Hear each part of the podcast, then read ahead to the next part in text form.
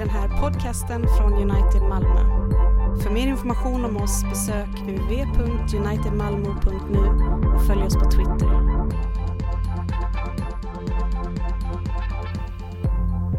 Vi läser denna söndagens gammaltestamentetext ifrån Andra Mosebok.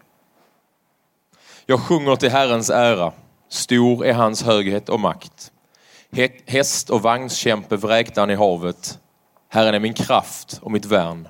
Han blev min räddning. Han är min Gud. Honom vill jag prisa, min faders Gud. Honom vill jag lovsjunga. Herren är en kämpe. Herren är hans namn. Faraos vagnar, hela hans här kastades i havet. Hans tappraste män dränktes i Sävhavet. Vatten slog samman över dem. De sjönk i djupet som stenar. Din högra hand, Herre, härlig i makt. Din högra hand, Herre, krossade fienden. I din makt och din härlighet gjorde du motståndarna till intet. Din lågande vrede bröt fram och förtärde dem alla som halm. Du frustade och vattnet tornade upp sig. Vågorna stod som en mur. Strömmarna stelnade mitt i havet. Fienden sa, jag ska förfölja dem, hinna ikapp dem, fördela bytet, stilla min lyssnad. Jag ska dra mitt svärd och beröva dem allt. Du blåste på dem och havet höjde dem. De sjönk som bly i väldiga vatten. Vem är som du bland gudarna, Herre? Vem är som du, majestätisk och helig, värdig fruktan och lovsång, mäktig att göra under? Så lyder Herrens ord. Gud, vi tackar dig. Och vi lyssnar till påsksöndagens nytestamentliga text ifrån första Korintierbrevet kapitel 15, verserna 12 till 21. Men om det nu förkunnas att Kristus har uppstått från de döda, hur kan då några bland er säga att det inte finns någon uppståndelse från de döda? Om det inte finns någon uppståndelse från de döda har inte heller Kristus uppstått. Men om Kristus inte har uppstått, ja då är vår förkunnelse tom och tom är också er tro. Och då visar det sig att vi har vittnat, vittnat falskt om Gud eftersom vi har vittnat om Gud att han har uppväckt Kristus som han ju inte kan ha uppväckt om det är sant att de döda inte uppstår. Ty om inga döda uppstår har heller inte Kristus uppstått. Men om Kristus inte har uppstått, då är er tro meningslös och ni är ännu kvar i era synder. Då är också de som har avlidit i tron på Kristus förlorade. Gäller vårt hopp till Kristus bara detta livet, då är vi de mest ömkansvärda bland människor. Men nu har Kristus uppstått från de döda som den första av de avlidna.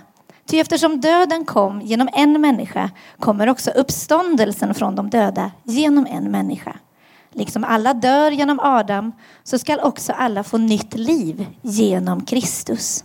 Så lyder Herrens ord. Gud, vi tackar dig. Upplyft era hjärtan till Gud och hör påskdagens heliga evangelium enligt evangelisten Markus. När sabbaten var över köpte Maria från Magdala och Maria Jakobs mor och Salome en välluktande krydda för att gå och smörja honom. Tidigt på morgonen efter sabbaten kom de till graven när solen gick upp. Och de sa till varandra, vem ska rulla undan stenen från graven åt oss? Men så fick de se att stenen var bortrullad.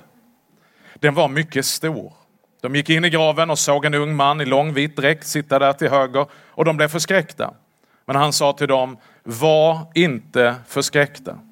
Ni söker efter Jesus från Nasaret, han som blev korsfäst. Han har uppstått. Han är inte här. Se, här är platsen där han blev lagd. Men gå och säg till Petrus och de andra lärjungarna han går före er till Galileen. Där ska ni få se honom så som han har sagt er. Då lämnade de graven och sprang därifrån darrande utom sig. Så lyder det heliga evangeliet. Lovad vare du Kristus. Varsågod och sitt ner. Påskdagen kommer med sitt budskap år efter år och eh, Tänk vad mycket det finns att säga om det som sker på påskdagen. Fast man egentligen repeterar samma sak. År efter år. Men vi ska titta helt kort på evangelietexten ifrån Markus. Och vad är det han berättar och vad har det för någon relevans för oss idag, 2017? Jesu uppståndelse. Man skulle kunna ägna en halvtimme åt att dra fram ganska gedigna bevis för att det är sunt och trovärdigt att tro på Jesu uppståndelse. Men jag vill ta det ett steg längre och säga, hur talar den här uppståndelseberättelsen till oss rakt in i vår situation? I vår gravtillvaro. Vad är det som har dött i ditt liv? När sabbaten var över. Det är så vi kommer in i texten. Sabbaten var ju för judarna en mycket strikt och viktig vilodag. Vid aftonen på fredagen så stängs allting ner. Det sker inga affärer, ingen verksamhet. Ja, till och med så strikt att man räknade hur många steg man fick ta under sabbaten. Det är skönt och det är gott att få vila. Men det kan också göra att det börjar krypa i skinnet. Kanske om man är en liten pojke eller en liten flicka. Ibland känns det som den där lilla pojken i en aldrig dör utan man blir gärna rastlös när ingenting sker. Allt är stilla och tyst. Nu var det här inte vilken sabbat som helst utan det här var påskaftonens sabbat. Det var kanske den mest stilla och tysta genom hela historien. Det var som att hela skapelsen höll andan. Livets herre hade dödats. Detta var lördagen emellan långfredagen, död och lidande och det som skulle komma påskdagen med uppståndelse och liv. Det var vad vi kan kalla för en klämdag. En mellandag. Och har du tänkt på att vårt liv, den största delen av vårt liv, det utspelas i just sådana mellandagar. Det är inte drama och det är inte uppståndelse. Och faktum är att de flesta av oss, det låter inte klokt, men vi föredrar drama eller uppståndelse framför ingenting. När jag tittar på mitt eget liv så är det precis som att jag är duktigare på att hantera kaos och konflikt eller liv, fest och rörelse. Men det som blir liksom ohanterbart, det är den här väntan, klämdagen, mellandagarna då ingenting sker. Tron framställs ofta och mycket som antingen en långfredagstillvaro eller en ständigt och evig påskdagsglädje. Men sanningen är den att även för troende så är livet en enda lång mellandag. Redan nu, men ännu inte.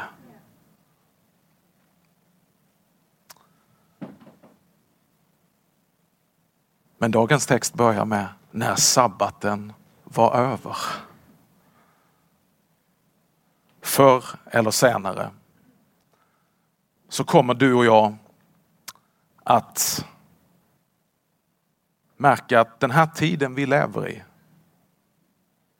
där döden verkar råda, där eh, orättvist lidande verkar drabba helt fel personer. I den tiden då det är tyst och det är stilla och vi väntar på att Gud ska ingripa men av något skäl så verkar han vänta. Fredagen är förbi men söndagen har ännu inte kommit. I den tillvaron så undrar vi, vi grubblar, vi sörjer, vi väntar och vi hoppas. När sabbaten var över. Stillheten vänds. Sabbaten går mot sitt slut. Och det kommer till att ske en dag för oss alla. När vi har gått till gravens vila och det är tyst. Det är stilla. Det händer ingenting i graven och man tänker det är slut. Men när vi tror att det är slut, då ska en ny morgon gry. Solen ska gå upp. Och det är Sunday. Eller ska vi kalla det för dig. Sonens dag. Herrens dag. Sabbaten är över. En ny morgon har grytt. Det är det vi firar med Herrens dag. Det firar vi varje Herrens dag, varje söndag, varje Sonens dag. Så firar vi detta. Graven är tom. Jesus Kristus har uppstått ifrån de döda och han lever.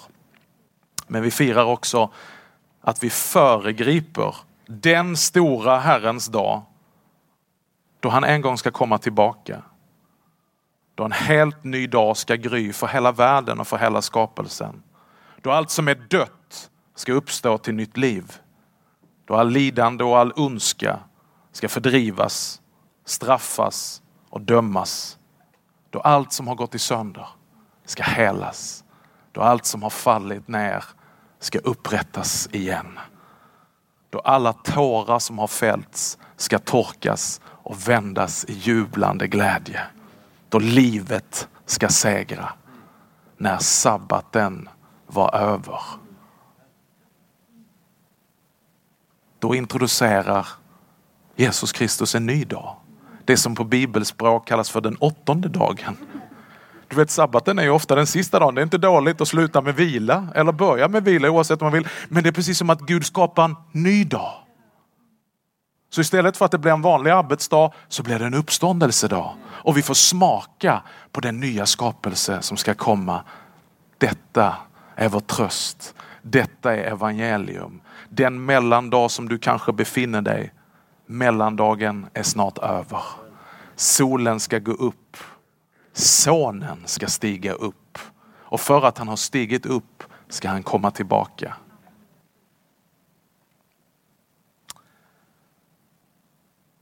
När de var på väg mot graven så går de och pratar. Det är ju väldigt intressant att vi får lov att lyssna till ett samtal. Vad pratar man om? När den här världshistoriska händelsen har skett. Jesus, frälsaren, har dött på ett kors. Han har blivit begravd. Han har nu legat i stillhet, i mörker och i död. Och nu ska man gå till graven. Vad pratar man om? Vem ska rulla bort stenen från gravöppningen åt oss? Under några verser så får vi se hur stor stenen är, hur omöjligt det verkar att flytta på denna sten. Mängd olika beskrivningar talar om att det behövdes 20 romerska soldater för att flytta på stenen. Nu kommer det tre stycken kvinnor. Kvinnorna kan inte tänka på någonting annat. Kvinnorna kan inte tala om någonting annat än stenen. Ja, det är nästan så att de talar om stenen mer än de talar om Jesus. Have you been there? När vi bara tänker att den här stenen, den här skulden, den här synden, det här dåliga samvetet, det här som gnager i mig. Det där som, hur ska vi kunna göra någonting åt det här? Hur ska jag kunna flytta på detta? Stenen ligger inte bara för graven. Stenen blockerar hela deras sinne och alla deras känslor. De kan inte tänka på någonting annat än stenen. Vad är det som håller oss kvar i döden när vi en gång har dött? Vad är det som skiljer oss från Kristus och det nya livet? Vad är hindret som står i vägen och som står mellan oss och Kristus, som nu står mellan kvinnorna och Jesus? Det som skilde Jesus från kvinnorna och kvinnorna från Jesus, det var en stor gigantisk sten som var omöjlig för någon människa att rubba. Och denna väldiga sten den står också mellan oss och Jesus. Den stenen, det är vår synd och det är vår skuld. Ingen människa kan rubba sin egen synd. Ingen människa kan om intet göra sin egen synd eller sin egen skuld. Vi kan inte ändra på de synder vi en gång har utfört och vi kan tyvärr inte att sluta fortsätta göra nya synder. Vi befinner oss i ett hopplöst tillstånd. Vem ska flytta på stenen? Vem ska flytta på stenen som håller mig kvar i döden? Vem ska flytta på stenen som skiljer mig från Kristus? Vem ska flytta på stenen som är det enda jag kan tänka på? Vem ska flytta på den där stenen som jag går till sängs med varje natt.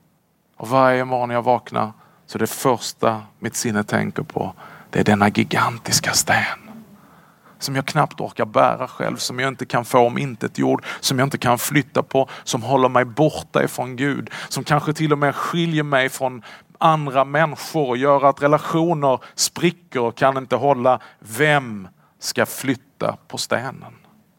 Vem kan förlåta och inte bara förlåta utan fördriva min synd? Men här kommer påskdagens evangelium och goda nyheter till dig. Stenen är bortrullad. De upptäcker bara detta att de kommer dit, de har fullt upp att prata om stenen. De pratar om hur stor stenen är, vem som ska flytta på den. Tänk att vi också ofta gör det, att vi pratar om allt det här och sen helt plötsligt säger men vad har vi pratat Den är borta. Tänk vad vi kan prata om, ja men min synd är så stor, min skuld är så djup. Och så är det. Och det är naturligt att ha ångest för detta. Och det är naturligt att inte kunna förstå Ja, men alltså, hur ska den kunna gå bort? Hur ska, men alltså, synd är ju synd, skuld är ju skuld. Detta har jag gjort. Vem ska flytta på stenen? Och vet du vad, utan att ta in dig i några filosofiska spekulationer, några djupa teologiska funderingar, så är de goda nyheterna som bara möter dig utan förklaring. Din synd är borttagen ifrån dig. Se Guds lam som tar bort din synd. Som har rullat bort din sten. Det är påskdagens goda nyheter. Det som innan skilde oss från Kristus. Det som innan höll oss kvar i döden. Det är nu borta. Gud själv har flyttat på vår synd. Hur gjorde han det då? Stenen, tyngden, skulden, synden. Den blev lagd på Jesus och tvingade honom att gå till korset och in i döden för vår skull och i vårt ställe. Därför är stenen borta. Det finns ingenting som hindrar oss eller som skiljer oss från Guds kärlek. Ingenting står längre i vägen mellan Gud och människa, mellan Gud och dig. Stenen har rullats bort ifrån ditt samvete. Håll inte kvar i den. Stå inte och håll om stenen och säga men det här är ju min sten. Den har kanske till och med blivit så starkt så att det är din identitet. Det som du vill ha kvar. Men, men det har ändå blivit ett projekt som du jämt samlas kring. Stenen. Stenen som är så stor, stenen som du har blivit så bra på att förklara. Stenen som du har blivit så bra på att tänka. Det är nästan så att det har blivit ditt sällskap. Håll inte kvar i din sten. Stenen är borta. Försoningen är skapad. Det finns ingenting som fattas eller som måste göras. Det är fullbordat. Du kan bara ta emot det. Ja men, ja men stenen, glöm stenen. Den är borta. Ja men min synd, din synd är dig förlåten. Jesus Kristus dog i ditt ställe så du skulle kunna få leva. Jesus blev dömd i ditt ställe så du kan bli frikänd. Detta får du tro. Gå och säg till hans lärjungar. De hinner inte komma upp till graven för att se att stenen är borta så blir de ivägskickade. Gå! Gå och berätta detta, speciellt för Petrus. Oh, tänk vilken kärlek. Petrus som har förnekat Jesus med besked. Som har dratt. Han får en speciell hälsning. Och här kommer en speciell hälsning till dig. Du som tycker, jag är inte värd det här. Jesus har en speciell hälsning till dig. Du som är som Petrus. Du som har förnekat, du som har trampat hans vittnesbörd, hans verk under dina fötter och dömt dig själv och sagt som Petrus, jag drar och fiskar. Jag drar. Jag får inte vara med längre. Han har diskvalificerat sig själv. Jag kan inte vara med i det här gänget längre. Jag vet vad jag har gjort hälsa speciellt Petrus. Gå och berätta. Och vet du vad? Om uppståndelsen är sann, om stenen är bortrullad, om vår synd har blivit lagt på Jesus, om han har dött i vårt ställe, om han har besegrat döden, om syndens udd är bruten, om han är uppstånden och lever och han är mitt ibland oss. Om detta måste vi i så fall berätta. då måste vi gå och säga till de andra. Det här är hoppets budskap för alla föräldrar som sörjer ett förlorat barn. Det här är ju hoppets budskap för var och en som saknar sin maka eller sin make, sin livskamrat. Det här måste vi berätta för alla som har förlorat sin bästa vän i cancer eller sjukdom. För alla de som fruktar inför sin egen död och som har ångest inför framtiden. Gå och berätta. Jesus har besegrat döden. Graven är tom. Han är uppstånden. Om detta måste vi berätta för alla de som gråter i förtvivlan. I Stockholm, i Egypten, i Syrien, i Nice, i London, i Sankt Petersburg, i Kongo, i Sydsudan, i Afghanistan. Om detta måste vi berätta. Det finns en som har skapat en väg tillbaka ifrån graven. Om detta måste vi berätta för alla som kämpar med fruktan. Slavar under fruktan inför döden. Och så avslutar Markus sin berättelse. Han ska gå före er till Galileen. Där ska ni få se honom så som han har sagt er. Hela vår tro bygger på och kommer ur Guds ord. Guds löften. Vad Gud faktiskt har sagt. Som han har sagt så blir det. Uppståndelsen är det största beviset på detta. På ett sätt kommer inte uppståndelsen som någon som helst överraskning. Jesus själv har talat om det gång på gång. Att på den tredje dagen ska han uppstå ifrån de döda. Men vi har så svårt för att tro Guds ord. Han har ju sagt det. Och det är precis som att änglarna lite så här vill tycka, som han redan har sagt. Och ibland är det så för oss att vi, vi blir så här glada vid vissa gudstjänster. Det är därför vi behöver bli påminna. Wow, ja just det, min, min synd är ju förlåten. Ja, som sagt. Det är ju det han har sagt. Det är ju det Guds ord ger oss. Men du och jag, vi är glömska. Därför så behöver vi höra detta ord och påminnas om vad han har sagt. För det kommer så lätt ifrån oss. Som han har sagt. Guds ord är fantastiskt för det utför det det säger och det säger det det utför. Guds ord säger Bibeln är som ett litet naket frö. Om du någon gång har studerat ett frö så ser det inte mycket ut för världen. Det är ganska intetsägande, ganska fult. Om det inte är fult så är det i alla fall ganska bara neutralt. Det är grått och det är smått. Men det är fyllt av liv. Ett litet frö. Men om någonting ska ske med det här fröet så måste det grävas ner. Det måste planteras i jorden. Och det blir ju ännu värre för innan var det smått och grått och nu är det fullständigt bara osynligt. Det har sjunkit ner i jorden och man märker ingenting. Ingenting sker. Det är bara som en sabbat. En mellandag. Det händer ingenting. Det är alldeles stilla. Hur man än tittar så kan man inte se några tecken. Och det är kanske inte förrän man bara släpper uppmärksamheten och börjar göra någonting annat. Men i fröet finns liv. Och det som stoppades ner grått och smått, det exploderar stort, vackert, i färg, med liv. Det skjuter skott. Guds ord är levande och verksamt. Så är det med Guds ord. Han ska gå före er till Galileen. Där ska han möta er som han har sagt. Uppståndelsen är ett enda stort bevis på att vi kan lita på Guds ord. Att Guds ord är trovärdiga och sanna. Det är löften som vi kan hålla fast vid och som vi måste låta Gud få plantera i vårt hjärta. Enkla ord, trycksvärta i en bok, ser inte mycket ut för världen, grått och smått. Men när de får skinka in i livets smylla, då har vi fått del av det livet som övervinner döden, som övervinner graven.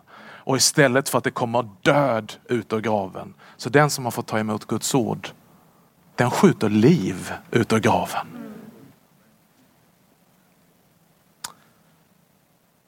Jorden var öde, mörk, kaos rådde och Gud talade i sitt ord och sa var det ljus och det blev ljus. Guds levande och verksamma ord kommer till dig just nu. Påminner dig om vad han har sagt. Det kommer till dig i syndabekännelsens förlåtelseord. Du fick höra det här i början. Det var min röst, men det var Guds ord. Guds ord på Jesu Kristi uppdrag som sa dina synder är dig förlåtna. I Guds Faderns, Sonens och den helige Andes namn. Detta får du tro och detta får du lita på. Som han har sagt. Guds levande och verksamma ord kommer till dig nu genom predikan som ett löftesord. Du hör stenen som hindrade dig, som skilde dig från Gud, som höll dig kvar i döden. Den är bortrullad. Gud har flyttat på stenen. Gud har flyttat på skulden. Gud har flyttat på synden. Han har lagt den på sin son. Hans son fick dö så du fick liv. Detta får du tro. Detta får du lita på. Precis så som han har sagt. Guds levande och verksamma ord kommer till oss som ett löfte i dopet. Vi ska alldeles strax här om bara någon minut ha dop. Och den som går ner i dopets grav och blir döpt och så som du har kanske blivit döpt för länge sedan i Faderns och i Sonens och den helige Andes namn. Då säger löftesordet att han ska vara frälst. I dopet har vi dött och uppstått med Kristus till ett nytt liv. Detta får du tro. Detta är ett ord att lita på för dig. Så som han har sagt. Inte för att det är precis så jag känner det. Eller det är precis så det ser ut. Nej, det är precis så som han har sagt.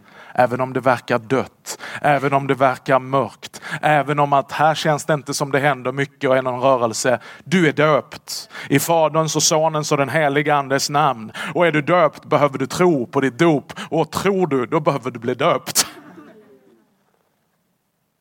Och sist men inte minst, Guds levande och Guds verksamma ord. Det kommer till oss allihopa varje vecka och i slutet av vår gudstjänst i nattvardens bröd och vin. Enkelt, smått och grått. Ser inte mycket ut för världen. Ingen stor trerätters måltid direkt. Utan det enkla. Men det har löftet om sig som säger att detta är Guds lamm som har tagit bort världens synd. Se Guds lamm. Och så får vi ta emot det under orden, detta är Kristi kropp för dig utgiven. Och så får vi ta emot vinet, detta är Kristi blod för dig utgjutet. Detta får du tro på. Detta får du lita på. Att det är så som han har sagt. Din synd är dig förlåten. Stenen är bortrullad. Sitt inte kvar i graven. Kom ut. Ära vare Fadern och Sonen och den helige Ande. Nu och alltid och i evigheters evighet. Amen. Halleluja.